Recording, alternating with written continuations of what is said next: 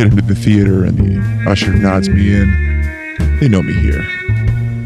I descend down the staircase behind the movie screen that only select people know about. The door at the bottom opens and I walk in. The sound of movie spoilers fill the air. The barkeep has my drink ready and motions me to the back. The rest of the crew are here already. This is my type of place, and these are my type of people. Join me as we discuss the inner secrets of cinema. Have a seat in the spoiler room.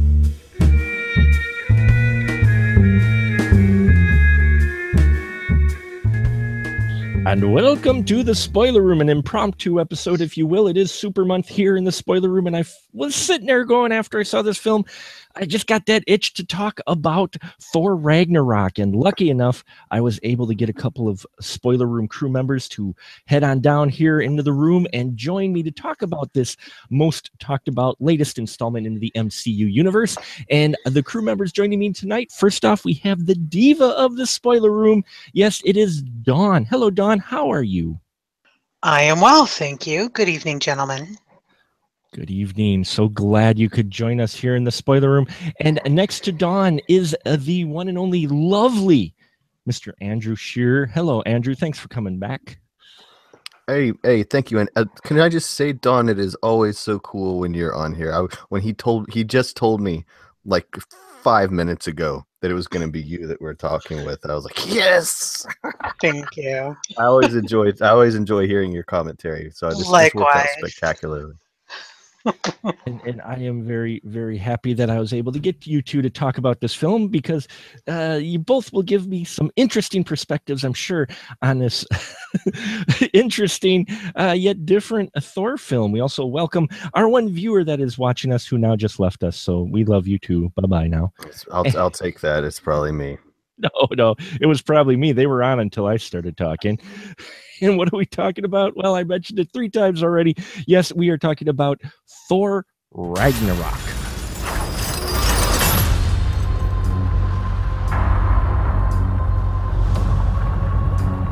Now I know what you're thinking.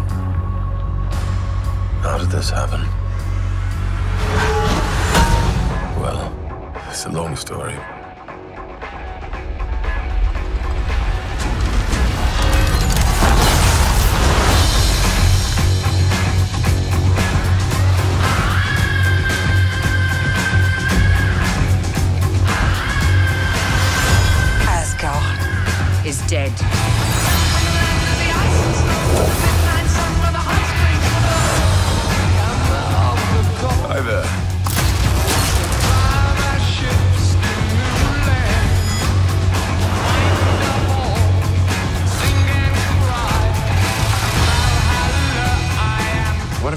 Have you brought today? Tell me. A contender.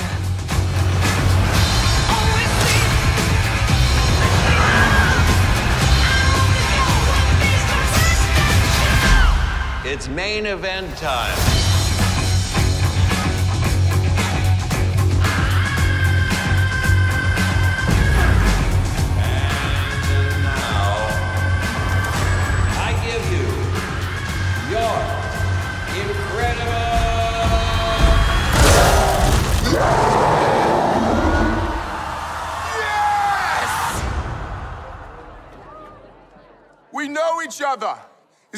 From work. Oh, come on.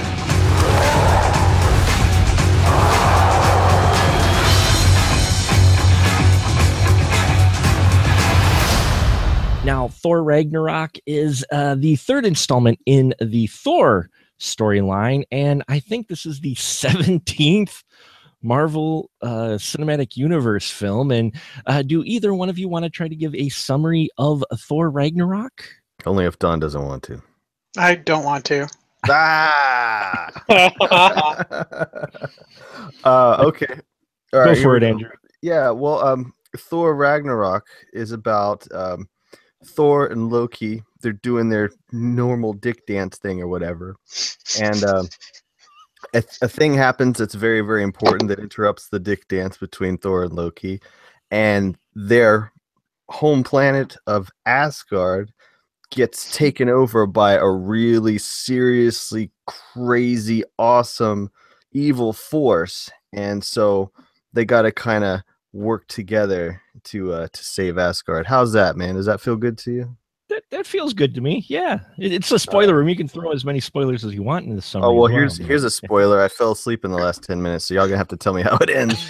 But, uh, It happens a lot with you with the special effects extravaganza films, though, doesn't it, Andrew? well, at, at a certain point, all the superhero and Marvel, they all got to end the same way. So no matter how original and cool and different they are from each other, they still got to do the the big CGI battle. And man, that just I don't care what movie it is, it just made me without fail. I'm like, damn it.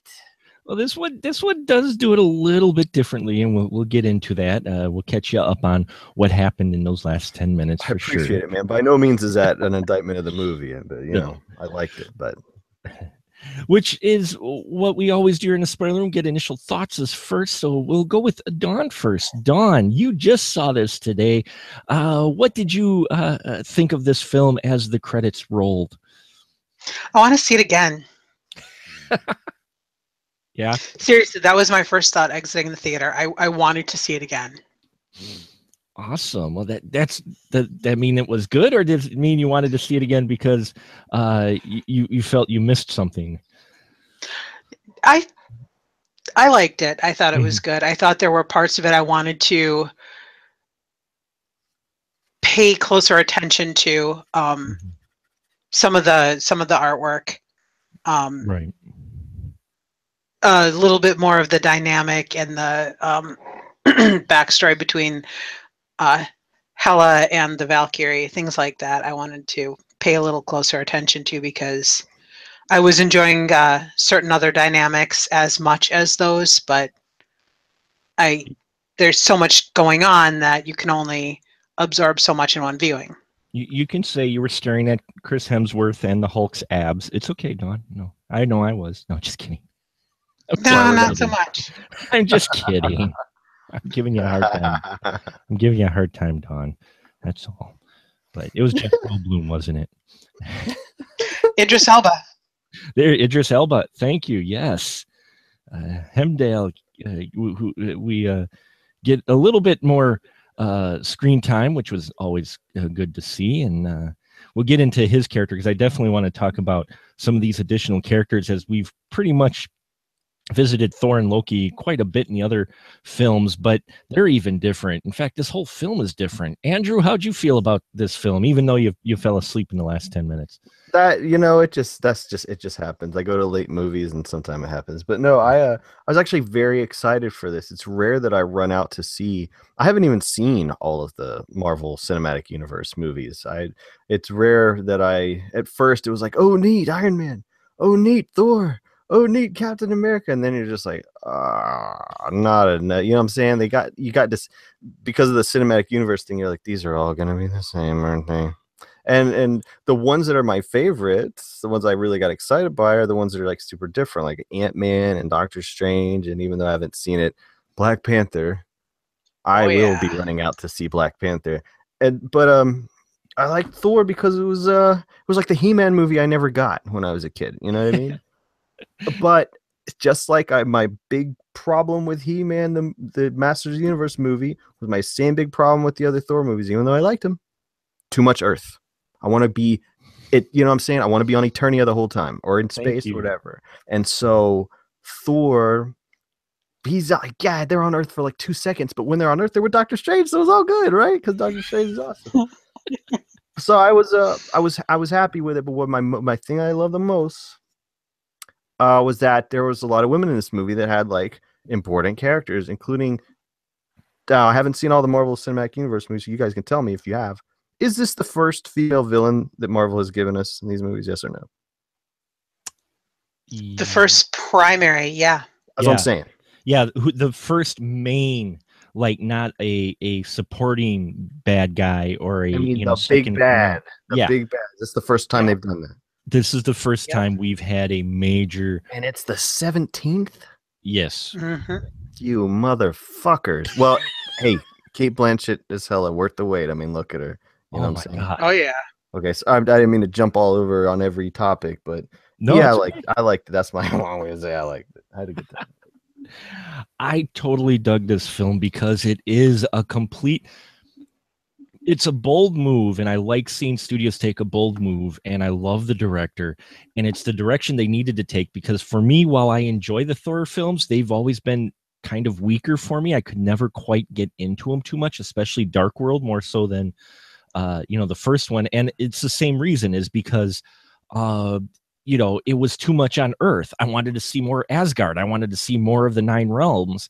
And even though we got a bit more of that in dark world it was still a lot more on earth. And here it's complete sci this is a sci-fi adventure film uh first and almost a marvel cinematic universe comic book film the second really uh with the way it's it's handled and its tone. I mean uh you know it it even opens differently than what we've seen in the past as far as you know uh, uh, the superhero films. This this film just opens and suddenly you realize you're in for a different kind of marvel film and in a good way. That's i'm like you andrew. I love the ones that are different. Ant-man uh, doctor strange is uh you know uh, one of my top favorite mcu films. Uh, guardians of the galaxy was the other one too because it was all in space it did very little on earth and i like that. I'm like good sci-fi stuff. And thor has always kind of had that sci-fi stuff since uh, i remember reading the comics my dad had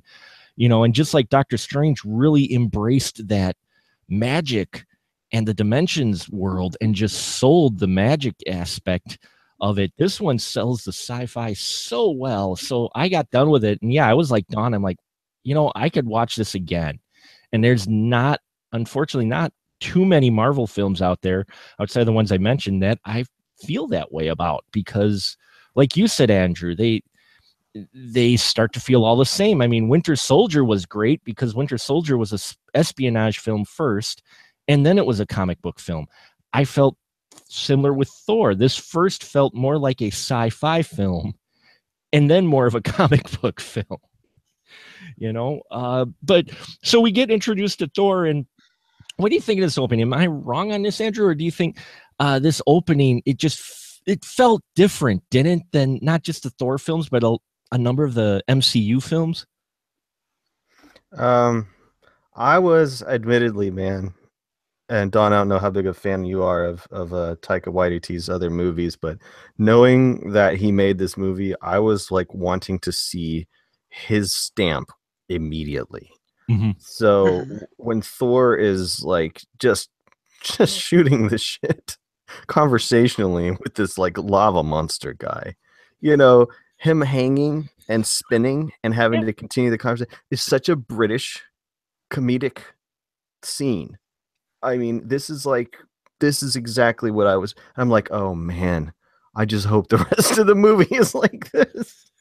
It was so funny, you know. But of course, they use the uh, the um, immigrant song like in the trailer, and um, I was like, oh god, I hope this movie isn't full of pop music like Guardians of the Galaxy is, because I want it to be able to be different. I don't want people to be like, this is ripping that off. So to me, that just was oh, it cracked me up right away. I was so happy to see that. Well, I mean, we get the voiceover opening, and he's talking to a skeleton first. That he falls, and yeah, he's doing the spin thing. And now that you mention it, Wasn't that a very Monty Python thing to do though? The jaw falls off while he's talking. I mean, you know, That's exactly what I thought. yeah. See, so you got the same feeling, Dawn. This really has that stamp of his right away. Yeah, Yeah, absolutely. And, and how'd you feel about the opening with with the jokes? I mean, uh, do you think it was just the right amount in this opening of of humor to let you know, hey, you're in for something different? Sure. So okay. I, can't add anything. no, it's okay.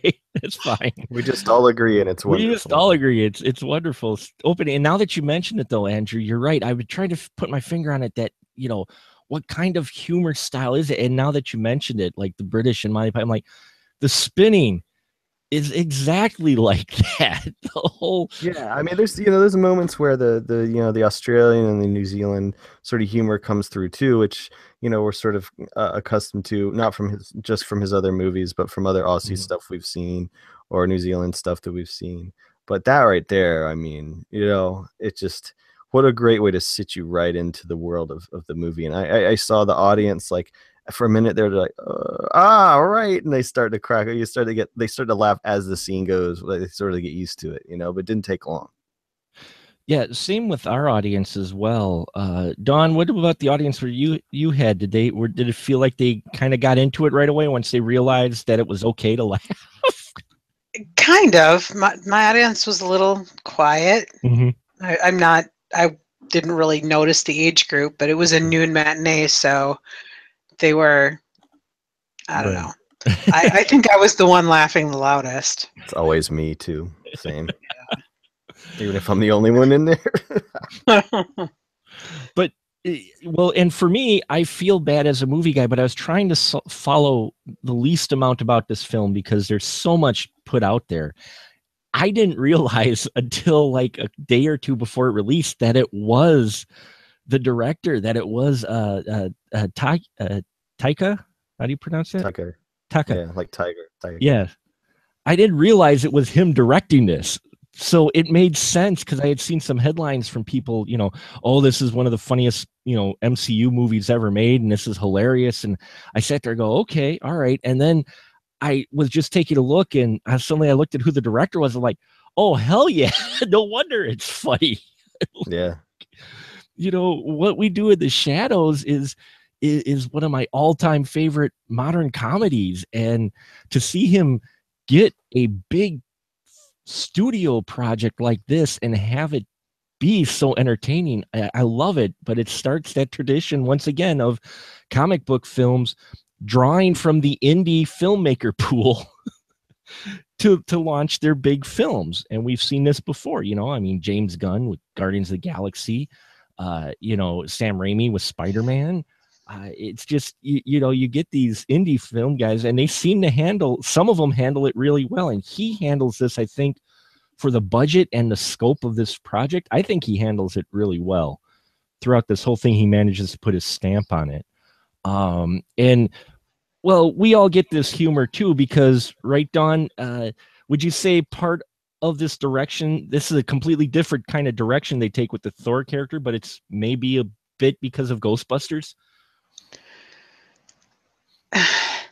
yes and no. I I um I think Taika was really going really wanting to utilize Chris Hemsworth uh his humor, his talent for humor because he is naturally humorous. I mean, you've you've seen it in so many other movies and they haven't utilized it in the MCU yet. Um at least not much. So it you use the talent you've got for God's sakes. right Um, yeah, definitely. Andrew, how about you? Would you say maybe that, you know, what people kind of saw out of Ghostbusters helped them feel more comfortable taking it in this direction? Yeah, well, I'm I'm sure that that was also something that uh, Taika Waititi saw as well because, um, you know, like as a as a as a director of primarily comedies, you know, he's going in there thinking, well, like you know, what these guys have to be able to be funny. They have to be funny, and I'm sure he saw that and went, Chris Hemsworth is really funny because he is. Yeah, yeah, he he he is actually. I I liked his Thor the best in this one. I loved the direction that they took with this. Oh, you know, and that whole opening scene where yeah, we get to see how he gets to be the badass. He knocks the helmet off, but even there, we get a a joke with him calling his hammer. Yeah. Well, I mean, even even if Hemsworth wasn't funny, he's playing this guy for the 900th time. They got to make it interesting for him because mm-hmm. other, you know, Thor is like, you know, he plays him as a god in the first one, which okay, yeah, but you where do you go from there? You have to expand. You have to you got to not only keep your audience interested in these guys, but you got to keep the actor interested too. So doing something different with it, even if he'd never tried comedy before, it's got to be better than you know sticking to the same crap. You know. And thank you, they got rid of the romance angle, which felt forced in the first two Thor films. No Yeah. offense at all to Miss Natalie Portman, but I I you ah. gotta you gotta move on, man. That's not the you know that's not the story every time. You know. Well, and I love how they handled it too. Did Did you notice that we get dialogue between him and Loki because they uh, they they're I visiting- didn't get dumped. It was a mutual dumping. right? but that's the most they address it. You know, it's just like this normal discussion of between brothers. Like, yeah, yeah, you know, I didn't because I've always that's one thing I've always liked is how they've handled the relationship between Thor and Loki because yeah, Loki's the god of mischief, so naturally he's gonna be a bad guy. But it really felt like this one. Thankfully, we've gotten it to where Thor has kind of come to terms with the way his brother is. Did you feel like that, Dawn, throughout this film? Like, okay, yeah, I know you're going to backstab me, but we need your help. And okay, you know, but he, rather than trying to change him, he he's kind of accepted him. No, he no. No, Uh-uh. you don't No. think so? He totally he totally knew that Loki was going to come back. hmm Well, no, I mean, I know it come back, but I mean, like the way he handles his relationship, and the other two, we've kind of seen him try to change. Be naive. yeah, No, he knew that Loki was going to backstab him, but he also knew that Loki would always come back. hmm Even even in the other ones, because I always felt that he was maybe you know thinking he could still change his brother, brother change, but um, though I- you know what was great about this too is they didn't linger too long on any of the past Thor stuff. I mean, we get a few lines of. Oh well, you know, it was a mutual dumping, but also Loki posing as Odin. I thought for sure it was going to run longer, but Andrew, it doesn't really they don't really run that long do they with this idea No, that was really funny too, and interesting. I mean, they kept they kept flipping things over. It's almost like you know they they took a script that existed, um, and then looked at all the other Marvel movies and said, okay, when da da da happens, they always do da da da. So we are gonna do da da da, and just like flip everything over. It was a good approach, you know. yeah because i was worried about that at when they ended the first one going oh great the next movie is going to be all about thor proving odin is actually loki but yeah we we get that we get the hilarious play going on there's this big huge statue of loki and because we find out thor's been exploring for a long time which explains why he wasn't around for civil war uh, a bit uh, you know but they don't even really address too much stuff in civil war either but dawn how'd you like this that they kind of just they didn't linger too long like some of the other mcu films i think on the past storylines I I liked it. I, I like the way they handled that whole uh that whole end, uh, beginning uh, with um uh, with the actors. I'm sorry, that was hilarious. who now who was that playing was that Wahlberg? who was that that was playing the characters they looked familiar Of Thor, Uh, the guy playing the guy playing the actor Thor was actually Hemsworth's brother. oh that's And right then- luke hemsworth yeah Yep, and then Sam Neill was playing Odin. oh that's who he okay i thought he looked familiar that whole scene that was just great because i'm like it even felt like they were kind of giving a little throw to game of thrones almost Yep. with the with this portrayal you know the whole play going on uh and him sitting there. And then he reveals of course odin and then odin we find out is actually banished on earth. And here's what i liked is we got a little bit of weight. Here you kind of had this light opening and this humor but then uh taka was able to bring some weight so you found out that you know this isn't going to be all humor and dawn how'd you feel about that scene where where loki and and thor are are go and they finally find uh odin after a rather humorous uh interaction with Doctor Strange, who was always great to see on screen. But what would you think about that scene with Odin? Did did you like to see that it wasn't going to be completely haha? I, yeah, it, it, they really balanced it out well with some Mhm. serious with some serious scenes, and they kind of framed it well. Mhm. Um, so they separated the more serious scenes from the humor pretty well. I mean, pretty much anything that had certain characters you knew was going to be more serious, they set it up that way. Right. Yeah, they they did set it up with Odin, and Odin he's like, I love it too because we get a good speech between the brothers and and Andrew, and then it's kind of unceremonious how he dies, isn't it? I don't Just know, man. I mean, like flitters away. he he he turns to he turns to to dust, kind of, you know. But like, Yeah. I don't know enough about the Norse mythology Mhm. and their imagery and uh, and their beliefs to sort of like to be able to gauge whether or not that was appropriate. But I didn't think it was. Uh, I didn't think they were like flippant about the fact of the death of a major character and the death scene of one of our finest actors. These two brothers seeing their father die right in front of them. Uh, I didn't think it was like. I didn't think I didn't think it was inappropriate. I just was like, I just sort of accepted it. I'm like, well, you know, hey, pretty cool, right? He didn't get iced by some bad guy. You mm-hmm. know, he he, he got he got to actually just, you know, f- f- hit out, you know, fade away. You know, pretty cool. Yeah. Pretty cool. I mean, they could have done it any number of ways. So I'm glad he went out like that instead of them starting another like vengeance plot or some shit. You know. I, I thought it was I thought it was handled really well too. I thought it was very and because they're all owned by Disney, I thought it was very Yoda. Very Yeah. Oh yeah. Uh, Right. Yeah. yeah, this is this is a way that we can accept his his leaving Mm-hmm. and it, it sends a message to everybody that we can that he's not he's really truly not coming back except he does come back to thor in visions again very yoda Mm-hmm.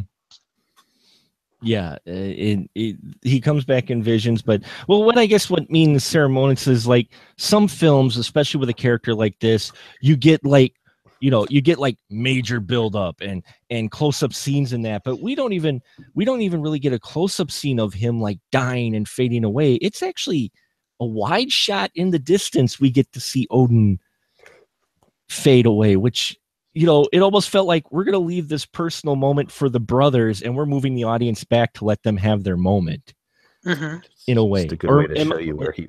No, he rode off into the sunset. You need a you Mhm. need a wide shot for that. You know. which immediately releases probably one of the better MCU villains to come along on the big screen for quite some time. Hela, played by Cate Blanchett. We mentioned her earlier. Andrew, how'd you feel about Hela? thought she was fucking amazing. I saw her in the trailers. I'm like, this better be as good as it look. You know what I'm saying? Like, Mhm. please don't mess this up. I was so happy to see, like I said, a female villain and stuff. And Cate Blanchett, of course. God, bring it. You know what I'm saying? Like, I was so happy about that.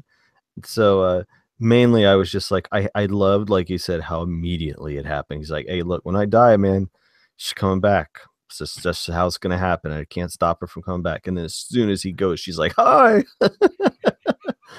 but it's it's a it's a grand entrance, befitting entrance. You don't want to you don't want to half step when it comes to Cate Blanchett coming out as a villain. Which you know, it's not that she hasn't done it before, but man, that was she just. I don't know, Dawn. Man, weren't you like stoked about that to see her like that? oh absolutely Yeah. absolutely and the first thing you see are those the the very dark hair and the cheekbones yeah. Well, and then she, I mean, she comes out and she immediately has a presence. I loved how Kate did that. And, you know, it, people may sound, oh, you're just being all like filmy or trying to know. But I'm like, no, she, her character comes out and immediately you're going, oh, shit's going to go down. And then mm-hmm. it it doesn't take long. Thor's like, okay, let's do this. And the almighty hammer that's been not only a running joke, but his mainstay for many of these films we've seen, she just catches in midair and shatters like like nothing. I I loved that. Dawn, what'd you think of the shattering of the hammer? Did, did you think that was just a really good setup for this character? I, I do because I mean, here's Big Sister. Never met her before. I'm using my big gun here, and she shatters it. It's it's just completely symbolic for completely shattering his manhood and breaking him down like only an older sibling can do. See, I'm an only child. I don't I don't know how that is. So Yeah, I'm the oldest. uh, Well, I mean, even if you don't, like, you know, I'm the oldest in my family, but uh, I saw that as her just like breaking his dick off. mhm. You know, exactly. yeah, he, he yeah, she basically neuters Thor. what was an emasculating move, man? That's his Mhm. hammer, right? Everybody ever say how? Hey, hey, how's your hammer hanging? Well, my big sister shattered that shit in her bare hand. what I thought also was interesting, and there's a couple other shots as well. Normally, when you get trailers, they use whatever footage they've gotten, and usually there's some spoiler scenes. Usually there's scenes that you don't get. In this one, though, I love the fact that they gave you a little bit of misdirection, not a lot, but a little in the trailers because there's two scenes in there that are com- in the movie that are different yet the same in the trailers. And the the hammer shattering is one of them because in the trailer she's on a city street shattering it. And here she's in a field and i dug that. I, I don't know why uh, that that part really appealed me but i'm like oh so they even used some of the trailer to not completely spoil everything. You know it, and i thought this change in setting was a lot better too and yeah it sets her up as a badass and you know, Loki too is just like, oh crap. He's like, I just loved how they set her up. The the fight in where she knocks him out of the Rainbow Bridge, uh, and then ends up showing up, and we actually get again a couple of characters who we've seen quite a bit, even though they're sub characters. Andrew, they're as a filmmaker, that do you think that was an interesting choice? To I mean, pretty much a couple of uh, Thor's buddies just get aced. I mean, Yeah. oh, Yeah, because I'm like, hey, isn't that Ray Stevens? Ugh. but that's good though, because like you you mentioned earlier, you know, we've been here, we've Mhm. done this, we've seen them. Let's let's go. Let's do something else. And what's the best way to get yourself out of that? Just wax them. Let's go. You know, move. It reminded me of a moment in uh, the defunct uh, Sarah Connor Sarah Connor Chronicles. Yes, this is a spoiler room, and I'm going to spoil more than just this film. But in the Sarah Connor Chronicles, uh, in the second season, there's a guy who has been with the show the whole time and everything. And you get this episode as one of the final ones uh, before they canceled it, where a Terminator comes up, pops him, he's dead. But you didn't get any promo like one of these characters will die or there was no big battle. She came up, popped him, and walked on, and you're like, oh shit, they just killed a major character like nothing and just walked away like damn and it felt natural but Dawn what'd you think of the a bit of an unceremonious death of some of our side characters Very effective. Mhm. Very effective. I mean, that's what needed to happen in order to move the story along. yeah we we as andrew said we've we've kind of seen these guys already and as Mhm. sad as it is to see them go it was a great thing for the it really felt like they were kind of cleaning house with this film and, and trying to start anew which is kind of the the theme through this whole thing and so while she's running uh asgard or, or, or taking over asgard she finds kind of a lacquer hanger on in the form of Scar, uh, who's a Skurge, who's played by uh, Karl Urban. And uh, Dawn, what'd you think of Skurge? I love Karl Urban. Yeah. I, I do. I I just I like him. I saw him. I'm like, ooh, it's McCoy. Um, I I I like him. I think he does. I think he has a real good grasp on sci-fi movies. Um, he's so expressive, and he just he says so much with his body language, and and you knew it was predictable. His character was predictable. I didn't mind. Yeah, I mean, predictability isn't necessarily a bad thing if it's a good per, you know, and it, sometimes it's a good thing you're hoping they go that direction, especially with his character who is just a guy trying to survive, who ends up uh, siding with the bad guy Hela just to survive, but realizes this might not be the best move. Uh, but you know, you get a little bit of sub story here for his redemption at the end with two machine guns, which apparently is actually from the comic book. His character doing that is ripped directly from the comic book. Um, I was reading up on it, which was which was fun to see. Uh, Andrew, how about you with a Skurge? Did you like kind of what they did with this sub character, uh, giving this little uh, redemption storyline, so to speak? I mean, I don't remember him and didn't know. You know, I, I just, Mhm. you know, I know Karl Urban. Of course, I love him Star Trek, but for me, he's Julius Caesar and Xena. So, like, oh yeah, seeing him Mhm. trying to impress those two chicks in the beginning, I was like, that's just a total Caesar move. Yep. Very funny. Yes. Uh, and uh, he, he's a great character actor. I liked him in Dredd. I, I like Karl Urban just about anything. In fact, he was the only good thing in the film. Uh, was The Priest?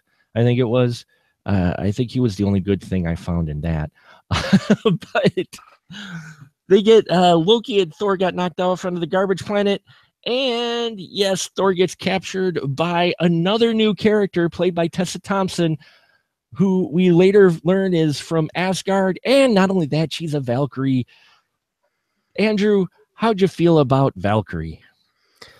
She was like, she has, okay, well, you know, Hela's entrance is great, but hers is better because she comes down on her ship and there's this big to do and it opens up and she walks out looking badass takes a big ass swig off of this alcoholic beverage she's got and then tries to make her way out of the ship and falls just eats shit just right out there while everybody's watching. And to me this was like if they were to introduce Han Solo in a movie like brand new now this would be what he would do you know what i mean she's the Yeah. Han Solo of this movie she's like the like the the rascal or whatever you know Yeah, she is definitely a rascal. Dawn, how'd you feel about uh, Valkyrie? Fantastic. She's in one of the big reasons I want that I really wanted to go back and revisit the movie. Mhm. I I would love to see more. How about a Valkyrie's movie? That's what I want. Oh yeah. Just that that whole thing. I was like, wait a minute, let's go back. This is the way, same way I was with it with Wonder Woman. I loved it, but I was like, hey, wait, hold on. Can we stay? Can we can we just stay on Themyscira a little bit longer? I need maybe maybe my uh maybe I- my Antiope spin-off movie, something like that. You know, I just really you know, it's great that they're giving us this, but yeah, you do want more, and the only way you're gonna get it, I think, is going back, seeing it again. Yeah, and Yep. uh, they intersperse uh, scenes with her taking Thor to the Grandmaster with uh, scenes of some darker imagery of Hela conquering Asgard, which I thought was interesting blend of of humor and and some darkness. And the Grandmaster, played by Jeff Goldblum, who I forgot was Jeff Goldblum the way he performed in this after a little bit, uh, because this guy you think it's Jeff Goldblum, so you think he's going to be goofy, but man, this guy is just evil too, isn't he, Dawn? You know, he was Jeff Gold. Oh God, what? He was pure Jeff Goldblum. I mean, he was very, very. I wouldn't expect anything else from him, except for the awesome performance that he gave. Mm-hmm. the The wit, the the impeccable timing, comedic timing. Yeah, like like the scene where he executes the guy in the chair, Oh my gosh, it's getting on my foot. right? It's just Mhm. he- here is this dark moment, and suddenly, you know, Thor is kind of over exaggerated a bit, and he's just like, "Oh my god, it, it's on my foot! It's on." Take the melty stick, Andrew. How'd you feel with Grandmaster? I honestly was just like, is Jeff Goldblum a character in the Marvel universe? And I just didn't know it because uh, this to me is just him. Like they they hired him and just went, here's your clothes. Here's we're gonna put this paint on your face, but otherwise just be yourself. Exactly. That's how I felt about it. I mean, it was yeah. That's that that stick was just. It really was just Goldblum to me. Mhm. Just just in you know just he's this is not a character role for him. No, no. I mean, he's not a character actor, but you know, I I, I saw him as Grandmaster though. Even though he was being Jeff Goldblum, I, I thought he fit his No, character does. really fit well in with the environment that they had him in. Is you know, I guess what I was going for with that is you know, I saw him. Yeah, I know he was being just regular Jeff Goldblum, but it felt natural for the character, but it didn't feel like he was out of place either.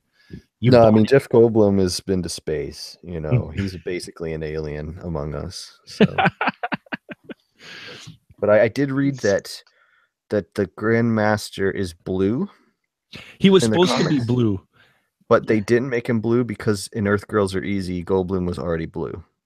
Uh huh. Yes. so they That's great. So they That anyone still cares about that is awesome to me because you should care. It's a great movie. Well, yeah, and it's great that he thought about that as well, though it threw some really diehard fan folks out there in a, a frenzy. Oh my God, he's not blue. And there's a number of fan folks out there who did not like the liberties they took with this. And but who will die and no one will care who they ever were when they lived. And while Thor is waiting for his first big battle, which you knew was coming because you saw it in a trailer, we get to meet some other side characters. One in particular is voiced by the director as well, and one that a lot of people are asking for his own movie. Andrew, how'd you feel about Korg? Man, Korg was my favorite of you know like I I love obviously I love Hela and I love Valkyrie. I do. But Korg had me dying immediately because this is like a Maori guy or whatever, his his voice and everything and he sounded exactly like the the people in Moana where there's no fish. We've gone the have you checked this side? We've checked. He sounded just like just like the people from Moana. But Korg was um here's something I have seen. I've not seen all the uh all the MCU movies, but I have seen Planet Hulk. And Korg is in Planet Hulk, but he kind of looks like the thing and he's a totally different character. Mhm. It like Planet Hulk's a really dark movie, like super violent. Um but it does explain like how Hulk got to uh to this planet or whatever. Um so you do get like I don't know, I don't know if it fits the time. I don't know if it's supposed to. But so I knew who he was, but he's just there's this the the that voice, the way they do that voice with him, it never gets old and it was one of the greatest things. And that part where he's like, "Tell him, Paul." and then he's like, "Paul's dead." like Oh, Doug. is- It was Doug. Yeah. Doug, uh, yeah. Doug, Doug. dude, Doug, that whole thing. I'm sorry, Paul, if you're reading, if you're listening to this, I didn't mean to say you were dead. It's Doug, clearly. Uh, that was another very, very, very British humor type moment right there. Just, just to stick a guy made of rocks, give him that voice, is just golden. You love it. It was definitely uh, Hitchhiker's Guide to the Galaxy feel. Yeah, there you go, man. That's a perfect way to describe it. Perfect. it, it really felt like that type of character and, and he was great too. i love the way he talked as well it's like nothing really upset him he just like oh yeah that's doug oh you're new doug like, Yeah. But Korg's Uh, going to be pretty intense. I mean, maybe this, maybe this is Korg post everything that happened in Planet Hulk in a way, mhm. Uh, because like um, Korg had to fight, like his he had to kill like his own brothers at a point. I remember, and I was like going, "Jeez, Korg." Yeah, so maybe now he's just kind of like beaten down. You know what I mean? yeah He's got that easy way about him because he's been through all that shit from Planet Hulk. oh there goes another piece oh it just falls off. Uh, so good. did, did you like korg there Dawn Absolutely. He was starting the revolution. yes we're starting the revolution uh, Yeah. yep and so And he took everything in stride. I yeah, mean, seriously, it was it was very refreshing. Yeah, he took very. Uh, I- I mean, even when they get because he comes along, he eventually escapes the planet with the little help from uh, Loki leadership uh, on a big ship, and they actually make it to Asgard to help fight Hela. And even at that point, he's just like, "Oh, hey, you want to join us? You want to come along?" so Korg, a lot of people want to see him have his own little short or spin-off, which who knows? You might with the web. You never They, know. they at least should name a synthesizer after him. so we, we get these characters and we haven't talked much about loki but uh i like loki through here. Um you know it's tom hiddleston. They still add a little bit to him you know to where he's not too one-dimensional. He- he's got he gets some moments in here where he actually gets to be a badass and not just a bad guy uh but i one of my favorite scenes with this film and uh, uh, I want to ask you guys uh, with Loki was uh, where they have him captured, and and uh, Thor and Hulk have escaped with Valkyrie, and they're in the uh, the apartment with uh, with Loki, and they tell the, the snake story. That whole little bit, Andrew, how'd you feel? What'd you think about that whole bit there and how they played that? Super funny. Yeah, that's what's great about this. You know, because like, how are you going to keep this interesting to people? Like, I don't ever care about. You know what I'm saying? Like, the reason why I didn't see some of these other Marvel movies is because to me it didn't look any different than the other one that I saw. You know, and mm-hmm. some of them, I, yeah, I, I don't know what happens. I didn't, I didn't see, or whatever. So to have moments like this, and some people could be like, "This is wrong. This is bad filmmaking," because yeah, the breaks kind of do go on the story at this point you know but man you the movie would be nothing without moments like that you know Yeah, well, I think I think this is one of those where it took such a departure and it may have surprised some fans because MCU it seems like has tried at least somewhat, you know, stick to things, but here they really took a lot of chances. And the, the I mean Loki and Thor, we knew there's there's this conflict between them. They get that scene with the snake, which I loved how Hemsworth told it about how he, he had the snake and then he appeared and oh he stabbed me. And it's just like it felt so natural. But then they get that scene in the elevator which again is another one of those moments Dawn where we get we get this humor but then we get kind of this serious kind of character moments. Uh what what'd you think about that with uh that scene in the elevator just before they say uh, we're not doing help me oh God, yeah. Don't do help me. I don't want to do help me. Um, I thought you know, as as little, I think there's still a lot of character development going on, or character evolution, not development. The characters are developed. Okay, you're 17 movies into the franchise. The characters are freaking developed. Um, but there is there is some evolution still happening. Um, I, I Tom Hiddleston and and um, Chris Hemsworth have a great rapport. They just they just do. Um, and and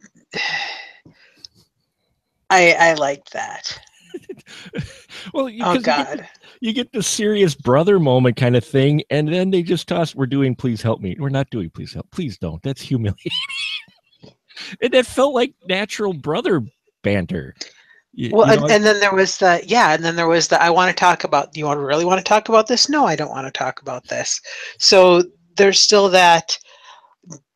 Yeah, I want to talk things through, and I want to kind of reconcile with my brother, but no, I really don't because it's not going to it, it's not going to change anything either. right. And and what other character? Uh, I guess we'll talk about tonight, and then we'll just talk about the ending and, and catch Andrew up to it. Um, is Hulk, who uh, as our uh, one viewer in the room, uh, Bloodsport One, thanks for joining us. By the way, mentioned the Hulk was gold, and he was. He gets his moment, especially talking to Thor after they have their big fight, and Thor discovers that he he can shoot electricity. Um, and he they're, they're in that room. And that whole scene with Thor, Andrew, what'd you th- what'd you think about that and, and how they handled the Hulk in this film? i think hulk is my favorite of all these of all the you know the marvel Mhm. stuff and i hate it that they can't make a, a hulk movie that marvel you know cinematic universe or the marvel studios can't make a hulk movie because of universal i want a hulk movie bad like i really love ruffalo and just knowing that a great actor like him gets to play two characters every time he makes a movie like this it's just you know what i mean? It's so Mhm. cool. Um but this is like to me the biggest difference between banner and hulk that any of these movies have ever done. Very very very different because um uh banner hasn't like existed for two years. Hulk has been on Sakaar and he's been hulk the entire time. He hasn't changed back. So when he finally does it's just like this weird moment. But the version of hulk we get um prior to that because it's hilarious seeing the times they could have changed banner to hulk and you know vice Mhm. versa and they didn't are just genius. But um you get to see hulk really sort of is evolving and is changing and and uh, is more conversational that part where they're just sitting together talking about how they feel about stuff is freaking spectacular you don't i don't know that any of the other marvel movies have gotten that because even when like james gunn tries this stuff Mhm. it's still like James Gunn's style, which is too self-aware. Mhm. This really just feels like a an outtake that you don't get in the other movies or in superhero movies. It really feels unforced. It really feels natural. It feels like it should be there. yeah it, that's what i i was like too uh is that it's uh it felt natural all the humor in here really just didn't feel like oh we're inserting joke here now it, it all just felt like stuff these guys would say Yeah. you know including the hulk getting out of the, the hot tub and thor making comments Dawn what you Yeah. think about this scene in, in the room including the hulk getting out of the hot tub and Yeah, after somebody who just had, you know, his his his uh, hammer crushed, I can see where he'd be a little intimidated by seeing naked Hulk. Um, but yeah, I liked I liked all that. I liked that they really developed the Hulk's uh, ability to communicate better than just Mhm. Hulk smash. I actually really liked the not really I, I really liked that they showed that a relationship had been built between um, Valkyrie and Hulk. Mhm. And, and then once Banner came, it was like, you look familiar. You seem familiar too. But it was just kind of, okay, so they were friends right as Hulk and Valkyrie, but then didn't recognize each other otherwise. hmm But they, they were still friends though. They never, and that's what my concern was a little bit with the Valkyrie character. I'm like, oh great, here we go. But it just truly felt like they were friends. You know, uh, Andrew, wouldn't you say that as well? That that the the uh, relationship between you know uh, Hulk and Valkyrie, they, and even just the Valkyrie character in general, they never went where you would kind of expect them to go with a character like this. No, I didn't betray either one. I thought very, very smart. you know we, we don't get a romance angle where you kind of expect it almost because of what happened between him and you know his earth girl uh but they don't ever go there it, it- they even play with it a little bit when occasionally like they bump into each other and that but that's it it's like fleeting moments and i And plus, like man, these these movies are for children. They're for eight year olds. They got toys in the store that make voices when you press the button. I want to be able to take a little kid to Marvel movies, you know? Mhm. Mhm. So what do you need all that for? You can you can have different versions of you know, and like now they got like the R-rated Logan, you know? Mhm. So I think next should be the the PG Logan. You know what I mean? Like they need if uh don't. You know what I mean? If they're selling this, these toys to children, s- make the movies a little bit more kid friendly too. You don't need the romance plot and everything. This I know Disney owns it, but they can get over themselves and not put a prince and a princess and everything. You know? and and that's kind of and that's kind of what I was was looking at with uh, the Hulk's relationship with Valkyrie. They were screwing around like they were friends. They Yeah. were roughhousing and stuff like they were a couple of kids sparring partners. Yeah. Yeah. At never once did you really feel and I I liked that because you even see Thor's reaction to that, like, huh? You know, he's trying to kind Yeah. of comprehend that. Wait, Hulk's got a buddy? Uh, Yeah, there's there's just like this always this push to for things to be more adult because the fanboy age group feels like they own everything and that everything's supposed to be for them. oh I liked it. This is you know, out of all the Marvel stuff, uh, I feel like Ant Man and this uh, would be the you know the most kind of kid friendly ones. You know, yeah. Yeah, it, it both of those definitely would be are, are, more in the kid friendly realm to be sure. And even with the final ending, which Andrew, I know you kind of uh, fell asleep, but Heimdall, who we we didn't mention, but we should we should mention because Idris Elba rocks.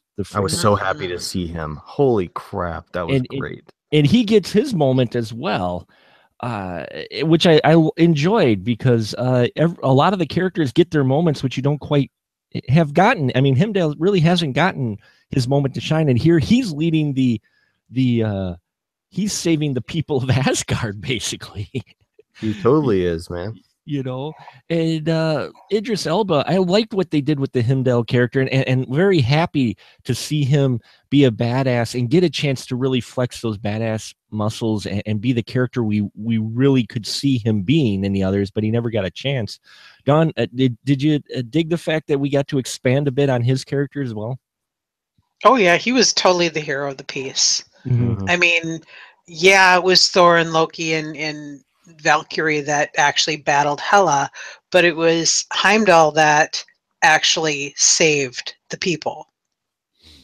yeah he he was the true hero hero of the film because he he navigated everything. He saved them from Hela a number of times, uh, which couldn't have been easy, you know. Plus, he knew people would come after him because he had the only way people could get off of Asgard.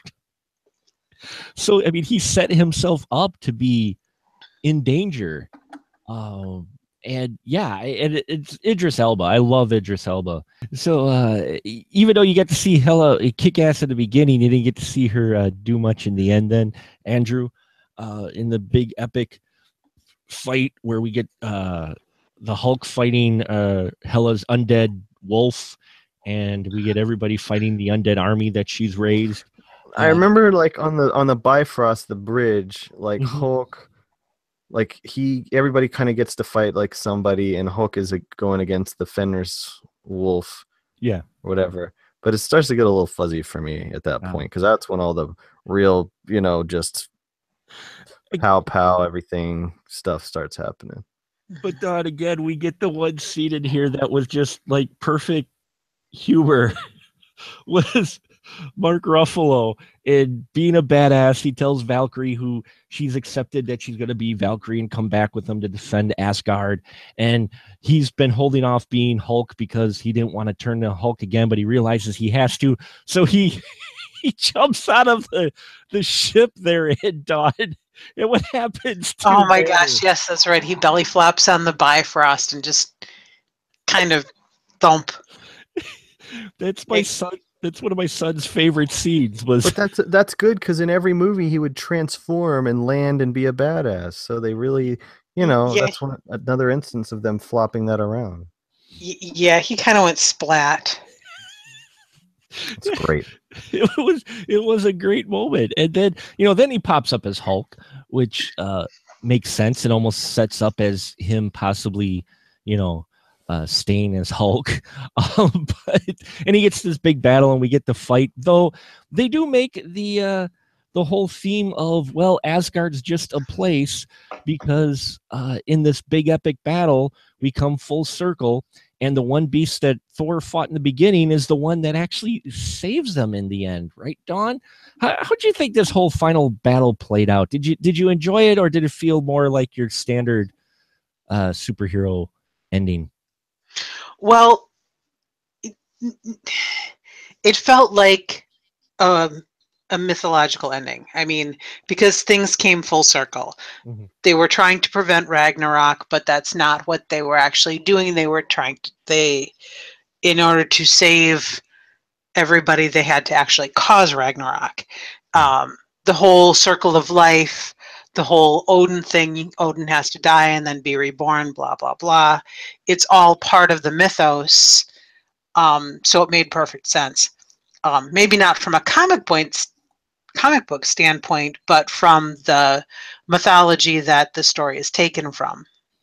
Right, because Thor loses an eye during his final epic battle with Helene, uh, Hela, and he learns that he can, you know, throw lightning like a god, uh, almost Zeus-like, if you will. Um, Thor-like. Thor like. Well, it's Thor like in here. Okay, sorry.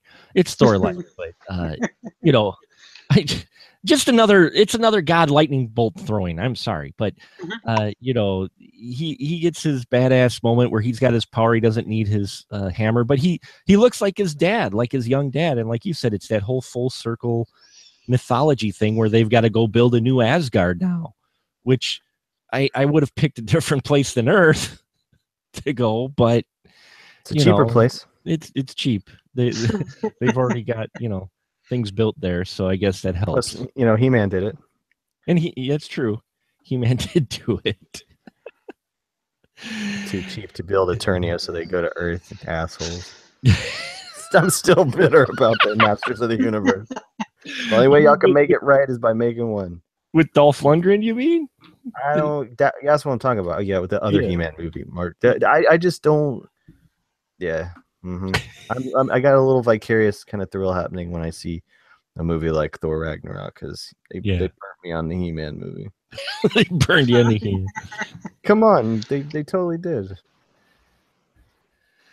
Well, uh, as our uh, viewer mentioned, Infinity Wars should be interesting, which you could tell this is a setup uh, bit for, you know, with with the tone and everything, and of course the the credit sequence that we get.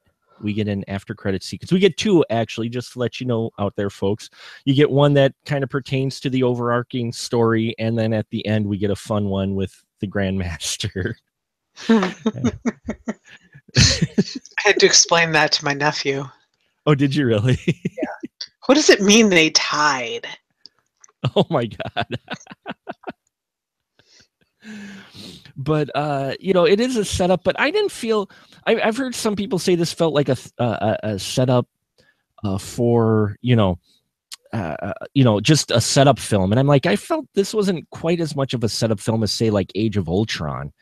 Uh, what do you think of that comment Dawn that this felt this was just you know a setup for the infinity wars film but i felt it was more than that. Did you think it I, I think it was more than that, but I can see where you I can see where you get that feeling. Mhm. Um, they needed to take they needed to take the audience off of the safe place. Uh, they needed to take them off of Asgard. They needed to take them off of Earth. They needed to get them out into space to meet up with the Guardians of the Galaxy, to come face to face with um, why am I drawing a blank? Thanos. There we go. Mhm. Um, they needed to get them out into space so this could all come together right and this is the way they did it by by destroying their safe the the safe havens and making thor go explore um Right. because nobody else none of the current avengers on earth are going to do that because they're so busy dealing with the crap on earth Right. And and that's that's what I thought. Thor was a great out to get us to Thanos and, and kind of hook the Earth up, the Earth MCU with the space MCU. Um, and it makes me look forward to Infinity Wars. Uh, even though Infinity Wars is probably going to need another movie just for all the credits of that film no kidding right because of the sheer effects and extravaganza and cast they had there. I've heard something like 40 some superheroes or something. I mean, ah, I don't know, but uh, you know, for me, I uh, I dug Thor Ragnarok uh, quite a bit as well. I like this ending. I didn't feel like it was a setup as much as Ultron. I can kind of see where people are getting it to, but I was just so into it. I I thought it was fitting. Um, and it was fun. And it is also kind of snap you back to reality when you see that huge ship uh, come up on on Thor's ship with the Asgardians. You're just like, oh, we're gonna go back to being dark. you know, it's like okay, uh, yeah, you know, we've kind of had our fun with this film. Now, now things are gonna get real. Um, and yeah, as our our viewer mentioned, can't wait to see Rocket Raccoon meet Hulk. That's going to be interesting. Uh, see those two interact with each other. Of course, Hulk doesn't have any prosthetics, so Rocket Raccoon won't be able. But maybe he'll he'll get Thor's eye patch. You never know. Uh, but so uh, we'll wrap it up here for tonight. I don't want to keep it too long. There's a lot of things we could still talk about this film, but uh, I think we touched on a lot of things here. Unless uh, Andrew, was there anything that you wanted to talk about that we may not have touched on already with Thor Ragnarok? Well, um, I did want to mention the the the Topaz character, uh, played by Rachel House, who's a Ta- Taika Waititi regular. Oh yes, Uh, I really loved her. Seeing seeing her piloting that ship, chasing after them, you know, just that was just so badass. You just don't get that. There was a. I'll keep coming to move these Marvel movies if they change it up like this and make these people look like this, and have the and uh, the art direction of this movie too. the amount of like how real ass like old school Marvel comic it really looked. You know what I mean? Like all through it. Um, when I was a kid, I did not read comics. Uh, my best friend, uh, Matt Comages, he was a big comic reader, as in goes to the comic shop every month to get his pull list. This was in the 80s. Mhm. And so I I like to draw and I liked art. And so I didn't I didn't read the comics so much as I looked at them. So I became familiar with who the artists were, you know, and I got to know their artwork. And that was what I liked about uh, comics was the different artists. And Barry Windsor Smith was my favorite. But um, Jack Kirby, right? Um, his his style is all through this movie Yeah. and I, it's something that you won't notice unless you're looking for it but the bright colors and the lines on everything so rad i think this is a great looking movie um that's another thing i want. I want these i want the films to be stylistically different from one another too. Like infinity war i'm probably not going to go see that. I'm probably Mhm. not. I just don't like the idea of all the toys in my toy box all fighting at once you know what i'm saying? But um this movie really, if you could just walk in not knowing shit about any of the people and just enjoy the movie this is one of the best ones because of how they did that Right. so Right. those things yeah you just want to mention those things Dawn, things. Dawn, how about you? Anything uh, you want to mention or bring up that we haven't talked about? rachel house's grandma tala from moana ps yes, she is, and she was awesome too. Uh, She was a great counter to uh, the Grandmaster. You know, you, you get that little bit where she goes, "Well, the slaves are revolting." He's like, "I don't like that term." The prisoners with jobs, Prisoners with That's jobs. so good you know. But the way she handled it, she played it so straight. She was great. Uh, she really was. You know, and, and even a little banter with uh, uh, uh, what is the word that I call her when uh, when you know the B word. She just had some great moments. You're right. Uh, it, it was fun to see just a minor character like that have some great moments in here. You Uh, just wonder why they can't stick awesome people like that. Why they can't stick women like that. Why they can't stick, you know, persons of color and stuff like this. It's supposed to be fantasy. This shouldn't be weird or unusual or you know what I'm saying? Mhm. But yet it is. Mhm. Yeah, which will be interesting to see some people's reactions when like Black you're in Panther comes out. You're in space. They I'm so talk different. Forward to that. hmm Yeah, I'm ready for Black Panther. As Me much as I was too. excited for Thor, I wouldn't have minded if they swapped them and Black Panther was the one that came out right now. But we've got something to look forward to in, in February of Yes, 2018 because that Black I'm History Month. yes, it, it- interesting. They released it during that month too, I don't In a good that was an accident. huh? I don't think that was an accident because it's making No. history. No, I don't think it was an accident either. Uh, Dawn, yeah, the only the only thing I think I'd want to add is I'm thankful, very thankful that they chose Cate Blanchett to play the role of Hela, Mhm. um, a mature woman as an action villain, as opposed to a young twenty something. You didn't. You didn't want Megan And- Fox's. Um, No. Helen? I didn't No, either. no, no. Yeah, I, I don't even want Scarlett Johansson as No, I hear you, man. No, that's what I love about Uh, it. you and and damn if she didn't keep up with it Oh, without without a blink She and without great making it seem forced. Yeah, she was absolutely fantastic. She was stunning. and kicked so- ass. Yay! you get that scene where she's standing there going, "Don't you folks know who I am?" And she pretty much just takes out the entire Asgard army. I I mean, think, I think Zoe Bell was the did all the stunts for her. oh, I did- love Zoe did she? Bell. Yep. oh, that's awesome. That that's even sure. better because Zoe Yeah, Bell Bell rocks. She Yes, is a she great- does. She's a very No. cool person. and and that's what I like too is she was a, a more mature actress they picked, and yet they they set her up so you could buy into the fact that yeah, she's kicking Thor's ass right now and cut his freaking eye out. You, you totally believe that shit that she's that Mhm. strong, you know. I I could talk about that subject. We could do a whole podcast about that because you know, like I remember seeing about Schmidt and Mhm. um somebody in the theater when Kathy Bates was naked was like, oh, and I'm like, you don't know shit. You don't know shit. Don't know shit. yeah, Hela was awesome. The characters were fun. I know many fans out there didn't like the liberties they took with the story, but for me, as a person who didn't follow the comics heavy, this is a Marvel film that I see myself coming back to many times versus a number of the other Marvel films. And that's because it is different. I like the Marvel films that are going different. That's why I'm looking forward to Black Panther because they went in a different direction. And it is a bold move because you know they were probably knew they were going to upset a number of the fan base when they did this. But What put put lots of black people in the movie? no, no, no. In Thor, in uh, Thor Ragnarok, you knew they were going to probably upset some people with the Liberty, you know, because they knew these are the guys. These are Marvel. They know the storyline. You knew they had to think that they were going to upset people. But do you think maybe this is after 17 films, they're trying to reach out again to another new audience rather than just the comic book fans? Dawn. Oh yeah. Mhm. Oh yeah. They they've got the base. They don't to some extent they want the comic book fans, but they're looking for a modern audience.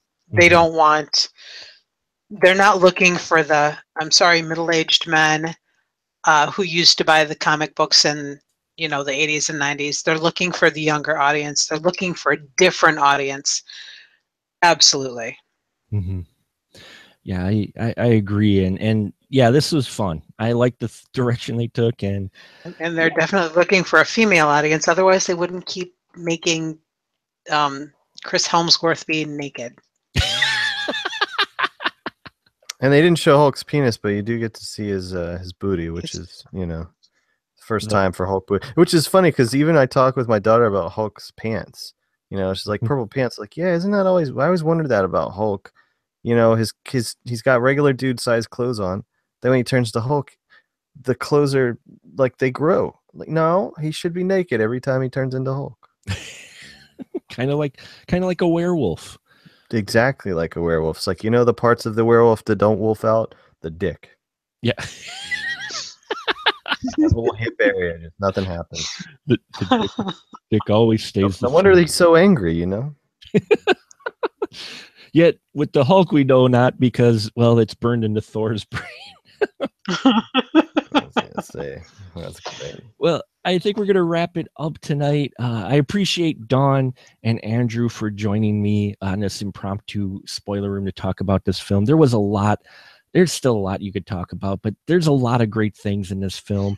Uh, so I think we're going to go down real quick. I just want to get your final thought with Thor, and uh, you know, if you're kind of looking forward to, uh, you know, that what what we're seeing coming up with the Marvel films, and of course where they can find you at. So Dawn, uh, what are your kind of final thought with Thor, as well as uh, where they can find you at?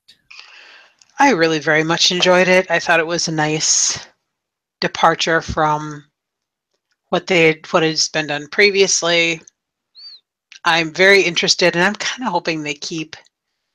I know it's going to be very hard for them to keep, but I really hope they keep some of those great characters like Valkyrie and Heimdall, and as well as Thor and Loki.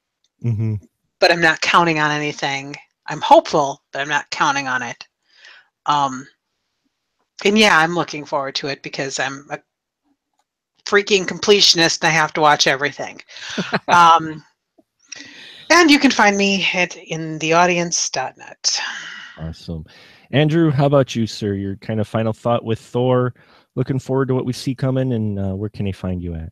Oh well, hey, I enjoyed this, man. Thank you for the invite. Dawn, you're awesome. Mark, you're awesome too. But I always, this is a good. I'm very excited about this. Um, my name is Andrew Shearer, and currently the uh, director of the so-called worst movie on, ever made on Amazon Prime, Space Boobs in Space. And, and they're wrong because that movie is awesome. Why? Thank you, Dawn. But I, I, I you, you're if for a person who's patterned their work after the the films of like Russ Meyer, Doris Wishman, Ed Wood, people like this, you're not hurting homie's feelings by calling him the worst movie ever made. This is you're actually drawing a tear of joy to my eye.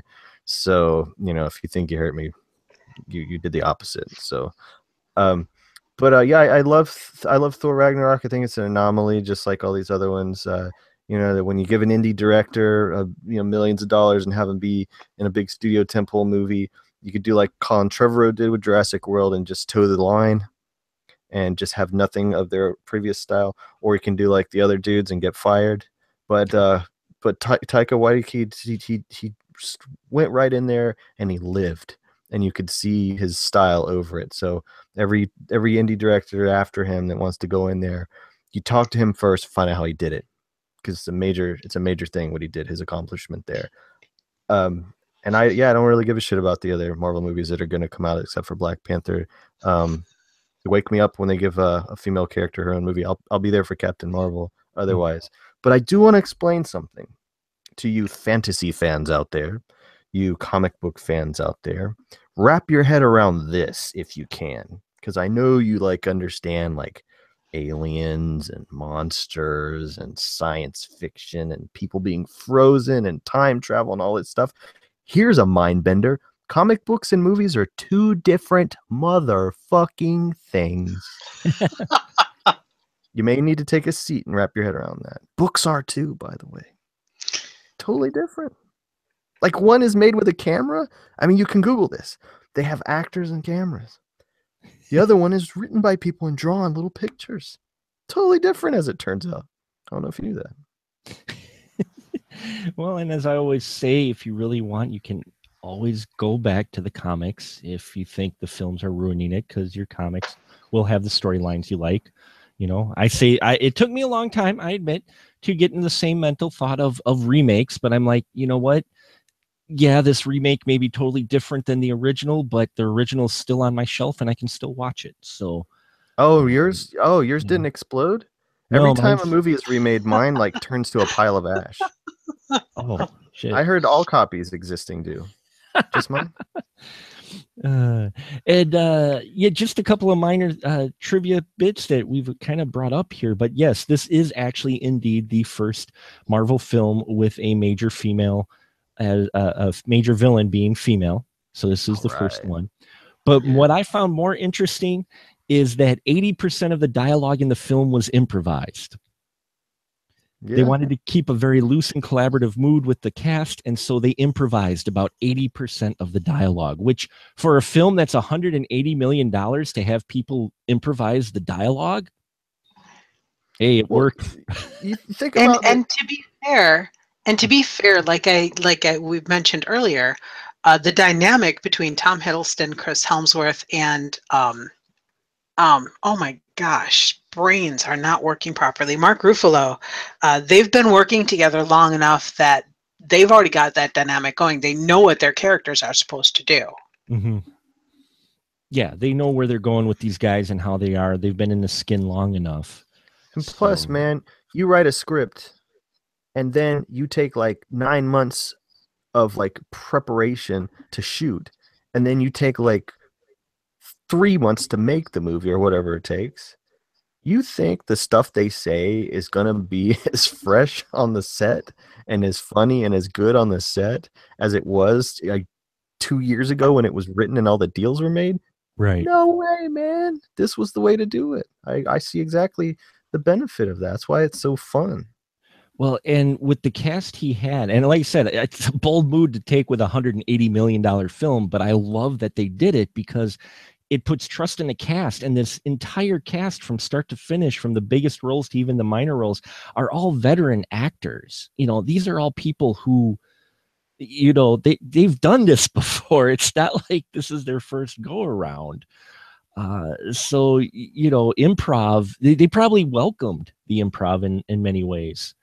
Uh, you know and and might have felt that might have added to the natural feel for the characters too is that it, that's why some of the comedy in that felt natural because these characters, like you said, uh, you know, they they've been with each other so long, they know the you know not only them each other personally, but these characters so well that it feels natural. Of this is how they would say it, and yeah, I I love that part, and I love improv as well. So, um, and and Andrew, where can they find your stuff at, sir? Oh, Space Boobs in Space is on Amazon Prime. And if you happen to like it, I got other movies that are on Amazon as well. Um, Late Night Cable, um, Pajama Nightmare, The Underground Cinema, Cinema with an S. On Prime, there's there's there's Very Scary, there's May of the Dead. And if you're just one of these physical media people that like audio commentaries and collecting things, G O N Z O R I F F I C, gonzoriffic.com. Get you some stuff. We got some stuff. Awesome. And some great stuff. And Thank you. The mm. worst ever made. So, Uh, and we appreciate our uh, one viewer who was stuck with us tonight all night bloodsport one. Thank you so much for your comments and uh, adding in things and and listening to us uh, go on about thor ragnarok. We really appreciate it. And i appreciate all our listeners out there for the spoiler room. Check us out on itunes and all those venues. And i think we're going to wrap it up for tonight. So uh, say goodnight everyone. Good night, everyone. Good night, everyone. Hey, is that like Bloodsport? Frank Dukes? Remember? We make Yeah, I you say remember Matei. that. That's It's- awesome. You should say Matei because you can't stand the podcast anymore. Matei. Matei. oh yeah, spoiler room closing it out. God of Thunder saying, "I'm gonna light you up tonight, baby."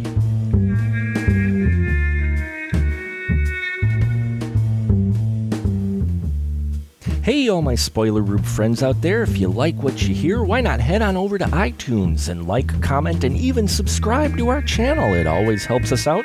Or you can find us on Stitcher Radio as well.